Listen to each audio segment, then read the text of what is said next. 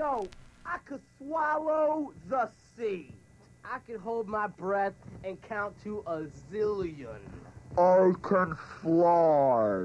I can stretch and stretch for a million billion miles till I'm the highest man in the world. Yeah, well, I could become a giant robot with magic death rays. That's nothing, man. I can't be burnt. Like I could eat flame and stick my head in an oven and close the door and turn invisible and count.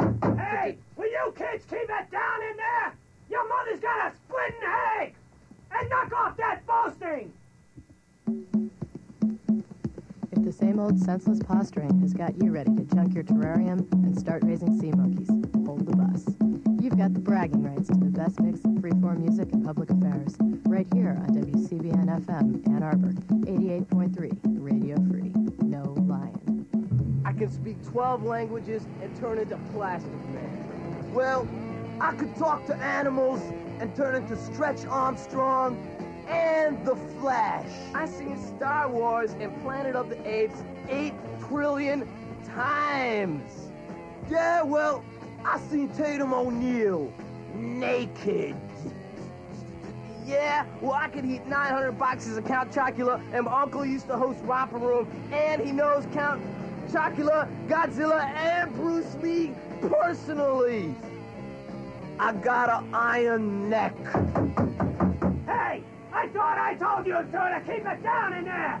If I hear one more word, you're getting head cheese for dinner, and I mean it! I can juggle machetes. Man, I ate the brown acid at Woodstock. You liar. Indeed, you liar. Welcome to another edition of Gray Matters, the weekly news and media talk show. My name is Dick Whaley. And I'm Jim Dwyer. And uh, the Michigan elections are over.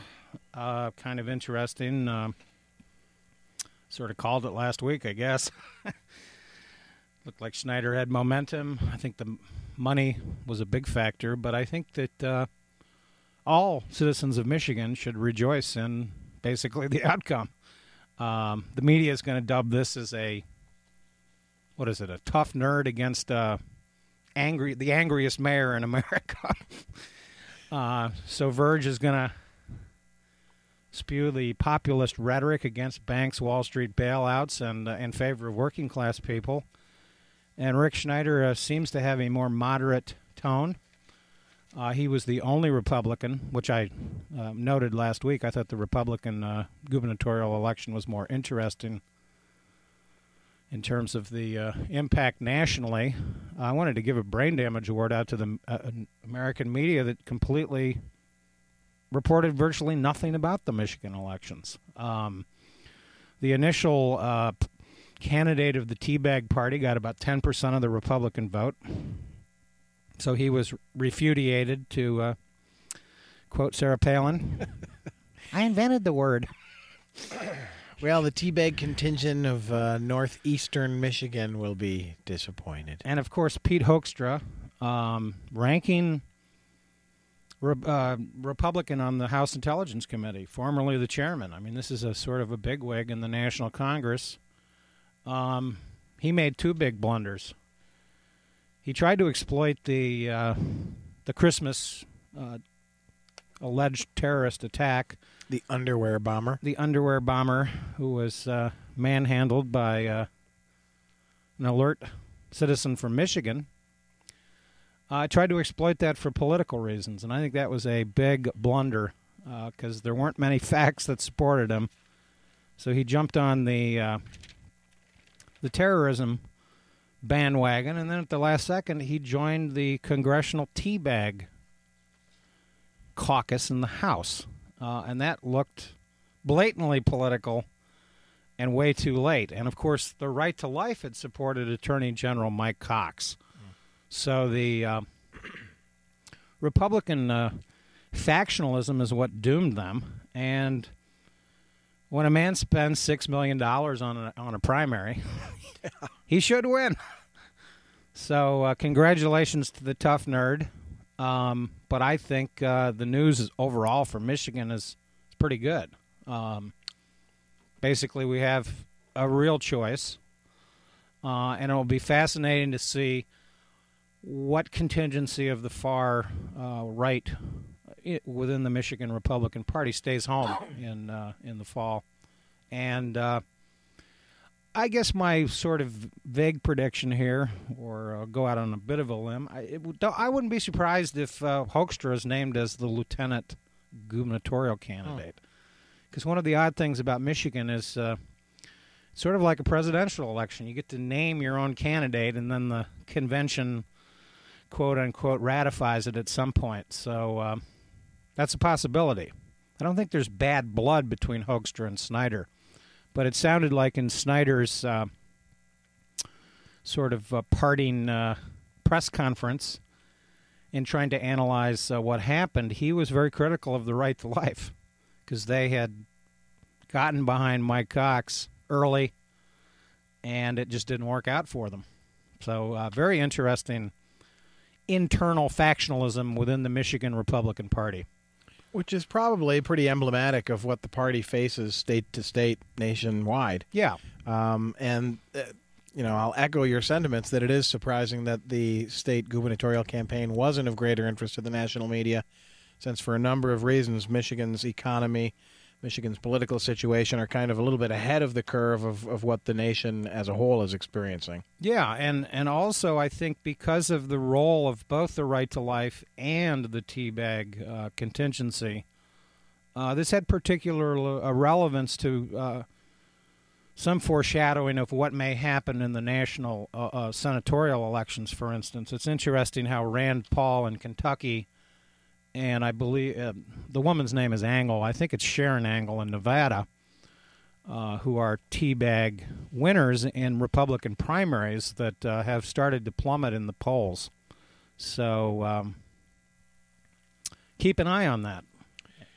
Well, the polls in general are. Uh, And of course, the other disappointment is that we have this election in a kind of an awkward time of the year, and turnout Yeah. does is light. And I think that it is legitimate to analyze uh, the crossover vote. I think it's quite clear that that independents, uh, so so to speak, uh, did uh, cross over, so to speak, to vote for Rick Snyder. And it's interesting that in early polls he's uh, outpolling um, Virg Bernero uh, three to one amongst independents, which could be the key to the election here in Michigan.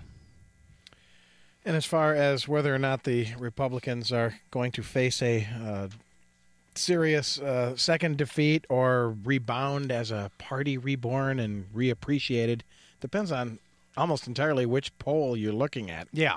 Because uh, I'm reading reports here that uh, the Quinnipiac poll in late July uh, found that 53% of Americans blame Bush for the current condition of the U.S. economy, against just 25% who blame Obama. And of course, uh, other pollsters find that Republicans are expected to make big gains. And uh, there so, was some speculation as to whether Bush uh, W, that is, uh, has delayed publishing his memoirs to avoid, you know, reinstalling himself as topic number one on the look at that big idiot over there list as uh, the campaign season heats up. Publishers say, no, this was our decision uh, it'll sell better towards Christmas. So after November, Oh, what a Christmas present! what a stocking stuffer indeed it will be. Decision Points. It already has a uh, working title, um, in which uh, W will elaborate on 10 key decisions that the self dubbed decider took in office. Pretzel or no pretzel. I'll uh, be anxious to see whether or not that decision makes the list. But I mean, given the guy's track record as a chief executive, not only of the country, but of uh, corporations and baseball teams, and uh, looking at his student record, I wonder if the book's publication wasn't pushed back. Oh, maybe because he's not done writing it. Well, that's possible, and To the extent that he could be said to actually write this. I think that your first theory is probably uh, more accurate because there is an element uh, of this upcoming midterm election that is uh, both, to some extent, an, a referendum on Obama but to another extent, it's also a referendum on Bush and this new bifurcation within the Republican Party. Um, it's quite, uh, you know, it's interesting. I, I didn't bring this in, but David Stockman, a couple of weeks ago in the Sunday edition of um, uh, the editorial section of the New York Times, had one of the most damaging critiques of the Republican Party dating back to Nixon, even. Hmm. Uh, he was attacking not only uh, printing of money, so called monetarism, and Milton Friedman, but he was attacking the Reagan tax cuts and the fact that the tax cut mania, which we continue to hear almost daily, uh, no matter what state uh, you live in, uh, coming from the Republican Party, that he called this a um, sort of a departure from the Keynesian stimulus aspect of a tax cut to a religion that uh, had Indeed. become uh, ideological that was damaging the country. And I'll have to bring that that uh, column in because it I think was one of the, the best things ever written. And of course, David Stockman uh, is formerly from Michigan. He was a congressman from Michigan, a rising star in the Republican Party that Reagan had uh, plucked out of Congress to become his budget director. And you may recall the infamous woodshed right event uh, where he was taken to the woodshed. Uh, the uh, implication being that he was given a whooping by somebody because of his um, Atlantic Monthly piece that basically exposed Reaganomics for the fraud that it is. And this. In other words, he was a true fiscal conservative. That's what's interesting about him. And he's talking about the incredibly damaging uh, fiscal uh, policies that the uh, U.S. government has engaged in, mainly under the Republicans, as he keeps pointing out, that have uh, really handicapped uh, our, our future uh, as a as a world leader. Now, our military uh, will have no problems. Uh, it was interesting that uh, Bob Gates today uh, announced um, the closing of a big uh, joint strategic military command and big budget cuts in the in the Pentagon budget, particularly to outside contractors, which I think is actually a good development. He may be trying to steal the thunder from Ron Paul and Bar- Barney mm. Frank, who just about a month ago uh, have advocated an enormous scale back of the uh, military industrial complex and its sort of tentacle reaches around the globe and, and how much this is costing uh, American taxpayers and the profound unwillingness of the uh, uh, Congress to address these uh, these rising obligations uh, in the in the realm of defense. Uh, when you read that the uh, American uh, Navy, for instance, has 13 times uh, the rest of the world's fleet combined uh, in its capacity, there's an element of overkill hill, overkill here that needs to be addressed. And if we're going to address these structural problems with the American economy, we have to begin to look at the Pentagon as the number one uh, pork project uh, in, in, in America. Well, and when Republicans want to make uh, Bush uh, era tax cuts permanent, yeah, which is a current debate. Yeah, uh, this is a serious problem because you cannot continue to spend on that scale. And of course, Republicans always want to talk about, oh, let's cut spending. But the kind of spending that they're talking about are the things that are the very building blocks of culture and society itself, namely schools, roads, and uh, infrastructure. Yeah, investment. Uh, right, investment in the facilities of the communities that we all live in. Um, you've got to, in fact, they're talking about lowering corporate taxes. Yeah, expanding uh, the tax cuts to corporations. Who are actually at the moment flush with cash. Indeed. One of the structural problems of the American economy at the moment is corporations are piling up cash and not hiring people. Yep. That's the bottom line. Now, their argument would be, well, we're, we're being cautious because we don't know whether there will be a quote unquote double dip or not.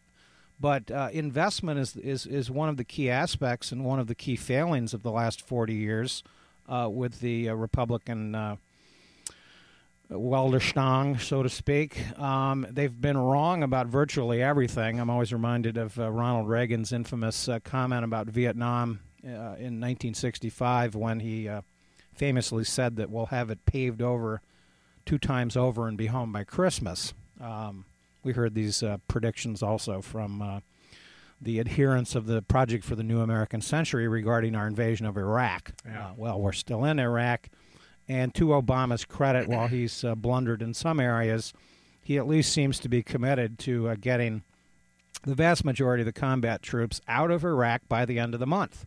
That is a tangible accompl- accomplishment, and if you do withdraw 90,000 troops, you know, I, I read a Pentagon uh, report once that it would take us a year and a half to withdraw from Iraq just because we have so much stuff over there.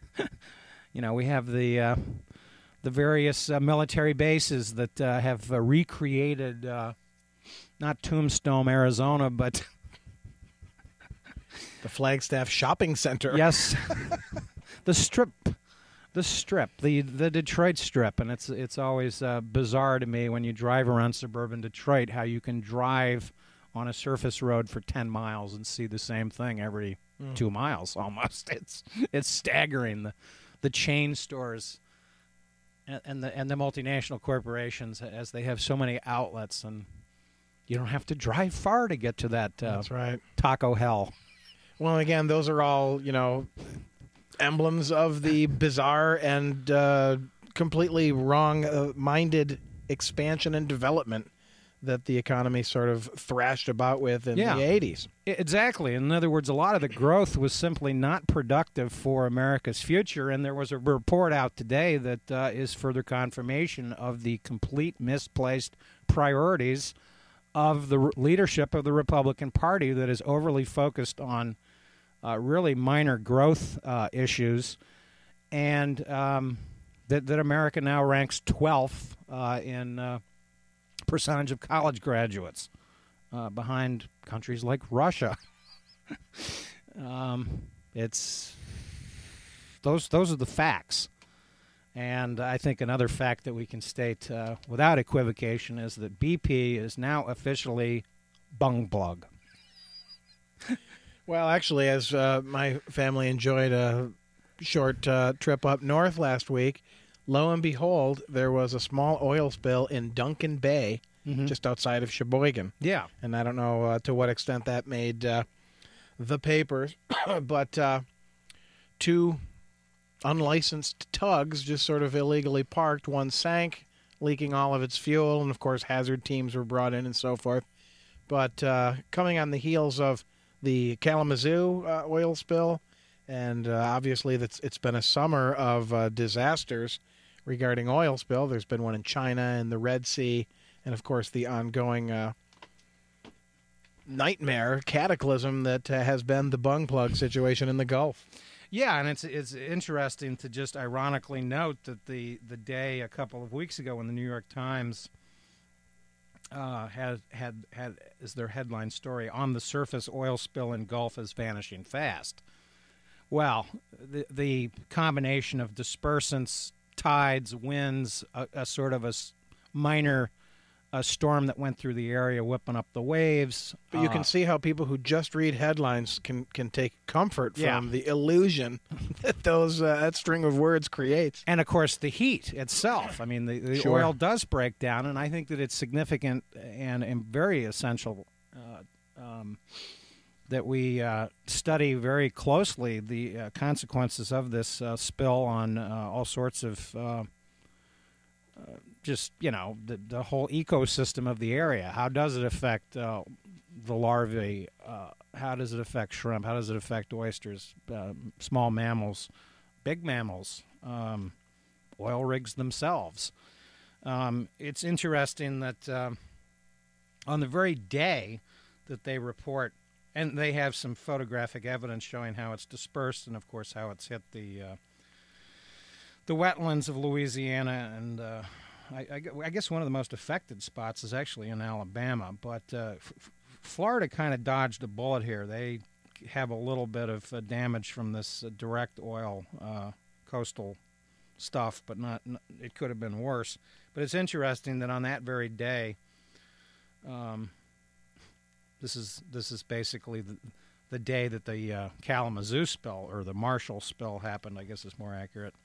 Um, It's just reported by Campbell Robertson. A wellhead in southeast Louisiana was spewing a mist of oil and gas up 100 feet into the air after being hit by a tugboat early Tuesday morning. It is uh, at least the third unrelated oil leak in the area since the Deep Horizon spill began 99 days earlier.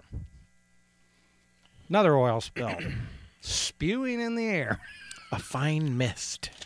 And if you stand just right, you can see a sort of a rainbow shimmering. Yeah, and of course, you know, th- this is going to come down to parts per billion. You know, one, uh, I don't know what the total surface area of uh, H2O of uh, America is, but uh, the first time I was ever actually in the sort of Mississippi Delta region of uh, the Gulf Coast, because I'd been to the Florida side once before, uh, much earlier in my life.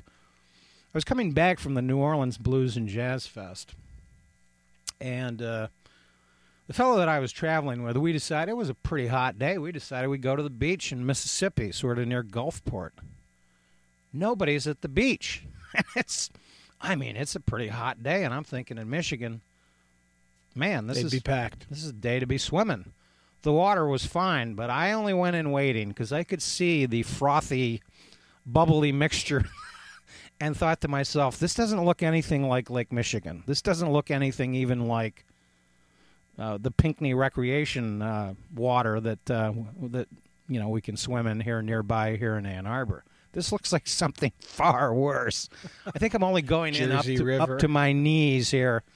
And of um, course, there's oil all over that Gulf that's spewing about and Well, that entire industry bubbling forth. leaks, Yeah. oozes, seeps, spills. It's messy and nasty by nature, and just in the normal course of affairs, even when things are operating smoothly and quote unquote efficiently, there's always spillage and always waste. And uh, I guess people are going to have to stop complaining about the visual nuisance that uh, wind farms might present because, uh, you know, they're a heck of a lot easier to ignore than uh, water that can't be used. Yeah, and there has to be a commitment. You know, I heard last night on the BBC that the Chinese government is committing $75 billion this year to alternative energy. And um, the wry observation by the uh, news reporter was that this is three times uh, the entire energy budget of the United States. And of course, what does most of the Department of Energy spend its money on? Cleaning up nuclear dumps Right. from the Cold War era. I mean, there is just not any sense of urgency, which is remarkable. Well, I mean, look look at Moscow. It's Yeah. it's it's Oh, not it's a- fire on the mountain; it's Right. fire in Moscow. on the It's steps. it's Well, crazy. you know, China is an economy that's that's growing. It's got a lot of uh, demographic pressures that the United States does not have, and so there's an urgency there that seems to be lacking here. Uh, that uh, this needs to be invested in now because it's too late down the line uh, to make those investments. Um, it's rather embarrassing to be uh, outspent threefold by China in uh, energy futures. Yeah, and in an interesting uh, article in the most recent uh, London Review of Books regarding the situation in the Gulf, um, by uh, let's see, oh, it's uh, the author's on the uh, back page here, Rebecca Solnit. She notes that um, she said a news story a week later mentioned that 27,000 old oil wells in the Gulf are out there in the territory the map shows, some probably leaking, but no one is monitoring them. She then notes about a football field of coastline erodes every 45 minutes. And a third map of Daryl, who's a, a local environmentalist, Daryl uh, Malek-Wiley, um, notes that uh, Daryl's map showed that uh, about as much land has been lost in the past several decades since the petroleum industry came to the Gulf, an area about the size of Delaware, or 2,500 square miles. She then goes on to note that, of course, the uh, dead zone down there from the uh, corn economy of the Midwest is 8,500 square miles, or about th- you know more than three times the size of Delaware. That's what's going on in the Gulf. This is already an ecosystem catastrophe going on, and as I And your reference there to the, the, the corn economy is, of course, the uh, synthetic petrochemical fertilizers Yes. that are sprayed en masse on these crops, and it all just flows down the rivers. down the river, and the and eighty percent of the water in the continental United States ends up in the Mississippi uh, River, uh, one way or another. Um, I don't know if Mark Twain, Huck Finn, and Jim would recognize the Mississippi River uh, due to uh, the Army Corps of Engineers and some of the uh, weird uh, things that have been going on there over the past 100 years. But yes, we are corn. That's a very famous article in the New York Review of Books from a couple of years ago, which noted that in the average Walmart there are 50,000 products that contain corn or corn byproducts. Although, interestingly, just noting on a local retail level, a corn related uh, tangent here, the increasing popularity of uh, Coca Cola bottled in Mexico. Oh yeah. You can get it in glass bottles, first of all, which anybody old enough to remember, that's the way to drink uh, a Coca Cola. Um, but it's made with cane sugar. And so we find ourselves in the uh, somewhat amusingly ironic situation of having to, I mean, the old Joe, oh, Mexico, you know, made in Mexico. That's Right. Faulty goods. Well, now that's the quality stuff because if you want a Coca Cola that's not tainted with corn syrup, The real thing. the real thing is, in fact, a Mexican import. So A Mexican and import. they're you know jokingly referred to as Mexicokes And around f- around town. Yes, and think of all of the petroleum used to, to drink Coca Cola made in Mexico for somebody in Michigan. Right. Yeah. It's uh, it's, It's, this sort of weird asymmetry involving our awareness of what's really going on in the world uh, with some of these interrelated issues that uh, never ceases to amaze me. And I once again am going to assert that America needs to decide if it wa- regarding the Gulf whether it wants oil or whether it wants fish. But yo ho, olive oil. It's not. it's not good for you. no. What is that thing that we saw on uh, YouTube? Oh, O- the clip- oysters? yeah, Luis Vasquez uh, s- told us to look up this thing. Uh, O- oysters love oil. Oysters love oil. Yeah, we should maybe we'll play that next week on the show. It's a clip. Do a Google search on YouTube, or, or you'll find the YouTube video of this uh, promotional film made in the early '60s by, I think, Standard or Gulf Oil. I can't remember which one. Uh, about how it's okay. We've tested oil on these creatures and they love it. They thrive. So, So right. put a tiger in your tank. Put an oyster in your back pocket for the, for the road. yeah, remarkable stuff. But uh, Well, we've been lied to before by those people. Um, I just wanted to mention here in the uh, dwindling minutes of the program, of course, uh, two weeks ago we talked about the wiki leak, and you had your Oh, yeah. amusing uh, little homage to uh, limerick there. Yeah, homage Dan Schorr and uh, Lewis Carroll. Lewis Carroll. um, but of course, uh, now the details are out there and uh, they can be examined in greater scrutiny. Um, we'll probably have to talk later about uh, Secret Unit Task Force 373, uh, rather disturbing, yet not too surprising uh, secret CIA run uh, mercenary group who are involved in capture kill operations. But uh, some interesting uh, developments regarding Iranian assistance of the Taliban in Afghanistan. And of course, that's always been uh, theorized. But uh, what the name that really stood out from this article by Roula Khalaf, writing in the Financial Times, is this one. Uh, she writes Documents point in particular to Iranian support for Gulbuddin Hekmatyar, a notorious insurgent leader and former prime minister of Afghanistan, who has allied with the Taliban and, and once received refuge in Iran. Well, for those with long memories, Yeah, Gulbuddin Hekmatyar, what a guy! Uh, he, was, our guy. he was our guy back in the days of the Mujahideen and Zbigniew Brzezinski's brilliant plan. This is a guy who, as a college student, threw acid in a woman's face because she was unveiled. And, uh, well, that was just the kind of guy the CIA were looking for. Uh, back in the Reagan years. Yeah, and Here he and- is again. And this is the infamous blowback problem that America's had in the region just repeatedly. Uh, we're seeing it played out over and over. I've always thought that the theory that Iran is supporting the Taliban is just. It, I mean, it's just sort of a bizarre theory. It just.